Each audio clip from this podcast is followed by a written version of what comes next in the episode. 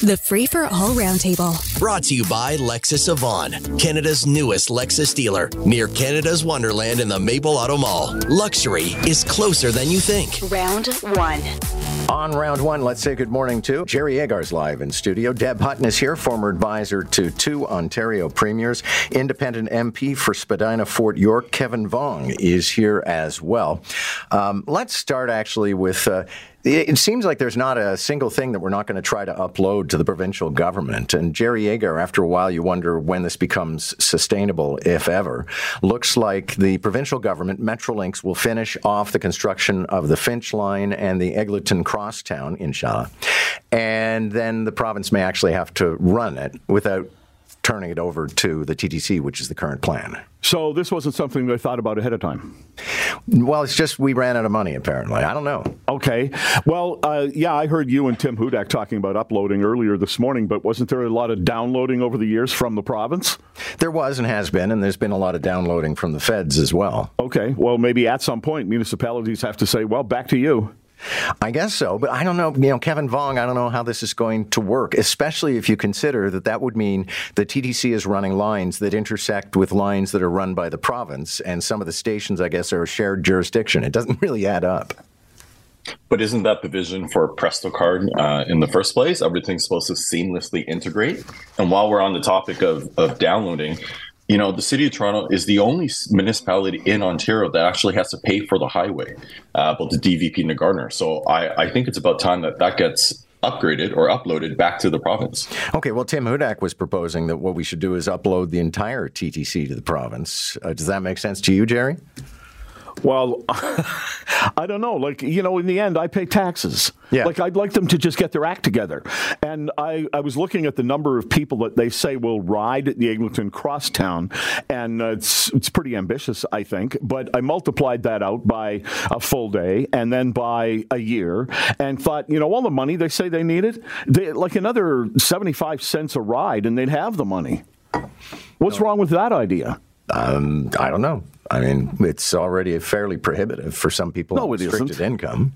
Oh, come on! It's a, a, why should the people who don't ride have to constantly uh, pay for somebody else? Okay. Like, uh, you've been around this horn before. Okay, but we're trying to solve a financial problem here, and I'm uh, proposing a user fee, and you're going no, no. Why should the user pay? The user pays more as a percentage of the fare in Toronto than any other jurisdiction. Well, then maybe Toronto should get their act together and uh, and worry about what their expenses might be. Maybe maybe they're overspending on how they run the operation. Okay. Let's Have we taken a look. a look. at that? Yeah, well, they're too busy trying to fire the CEO. Uh, Toronto should ban right turns on red. Deb Hutton, uh, what say you? So I don't understand when we have a problem why the answer is, you know, throw the baby out with the bathwater. If we have a problem with people doing a rolling stop on reds, then fix that problem. Uh, I, if you actually stop and look and it's free as I find it is many, many times throughout the day. I don't understand why we would change it. Okay, Kevin Vuong, the idea of a red on red is speed up traffic and uh, waste less fuel, cause less pollution, but the price seems to be an uptick in the number of pedestrians who get run over.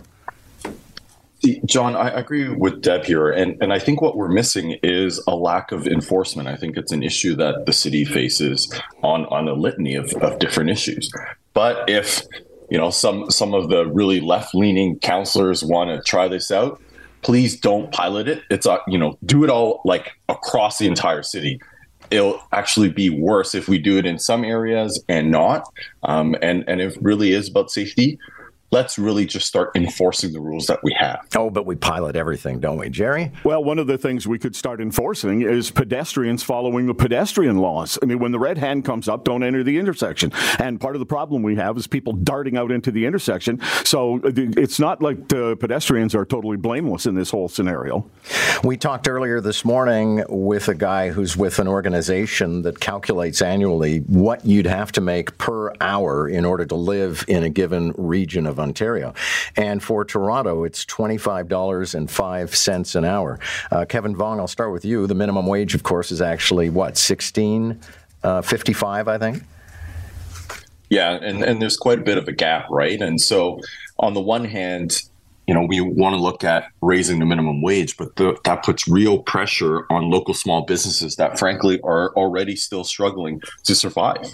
Um, and so, I think the other way I'd look at it, and, and this more aligns with kind of our area at a federal level, is how do we decrease costs for Canadians? And yesterday, in the House of Commons, there was a vote um, to to remove the, the carbon tax, and and I will tell you, I was the only Toronto MP to to vote for it um, because I know how it's driving up costs in terms of food inflation, and ultimately inflation writ large, which drives up interest rates, making housing more unaffordable.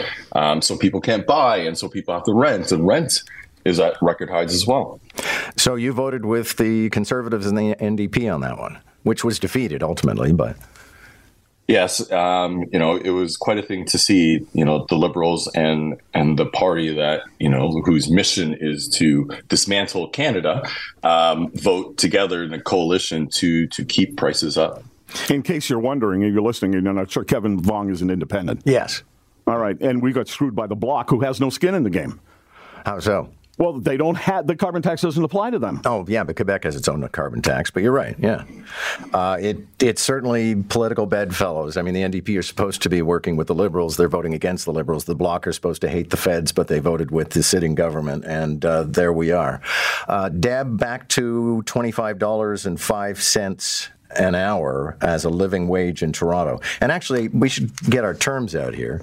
Um, they add up sort of a basket of goods, if we can put it that way. You have to be able to pay for shelter, either rent or own, uh, food and transportation, a modest vacation, and, quote, opportunities to engage in local culture and community. I'm not sure if that's a Mirvish show, but it's maybe a gym membership. I don't know. Yeah, so here's here's Deb coming in as the hard ass on this topic. the way we're talking about this as though the minimum wage has to move to $25. Nobody says it, but that's how people are hearing it and that's sort of how many people are talking about it. Keep in mind that the $25 is all of the income you bring in. And many people working on a minimum wage will have other government supplements. So let's just not think that we have a whatever it is nine dollar gap in minimum wage and that needs to be fixed.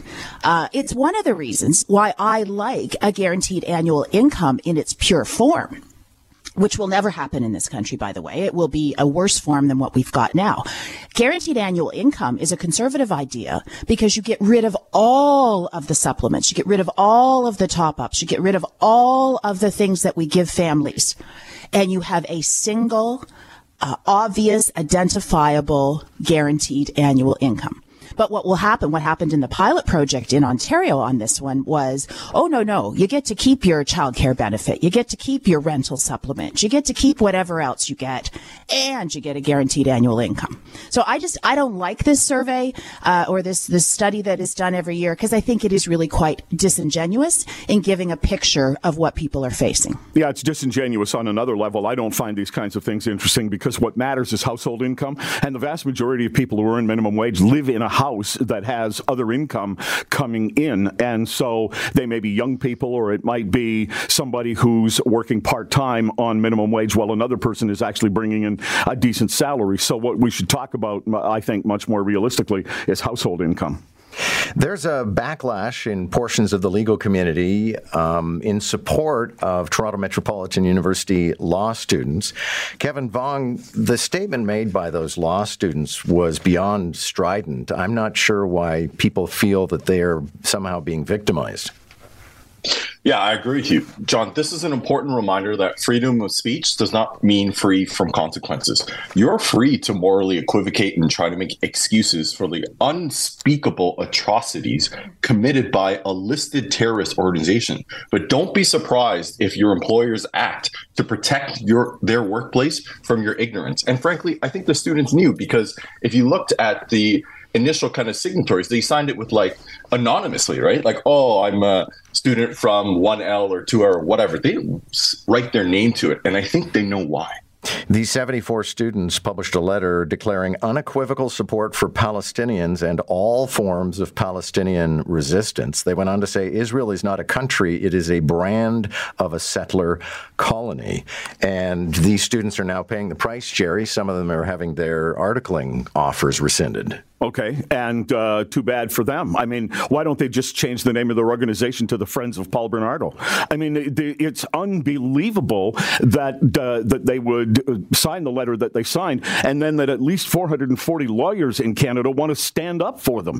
It's it's being for mass murder. It's being for terrorism. The brutalization of children. What the hell is wrong with these people? Is is it their moral uh, compass has gone wrong, or are we seeing just how virulent anti-Semitism? Is in this country. Deb Hutton? I agree with everything my colleagues have said, including, most importantly, Jerry's last sort of query. And yes, I do believe that the original letter that, that sent off this, this back and forth is clearly anti Semitism, clearly anti Semitic. And I, I don't know if we'll get a chance to talk about Rosie DiManno's column, John, today. And I know you talked about it with Scott Reid. Yeah, we're out, out, of time now, but yes, we will. But the, the one thing that Rosie said, which I want to actually repeat, is one action is deliberate murder. That is October the 7th. And the other is a horrific consequence of war. And anybody who does not know that distinction, in my view, is just fundamentally wrong. Thanks to you all. Deb Hutton, Jerry Agar, Kevin Vuong. Catch the roundtable, round one at 745, round two at 845. Weekday mornings on Moore in the Morning. News Talk 1010, Toronto.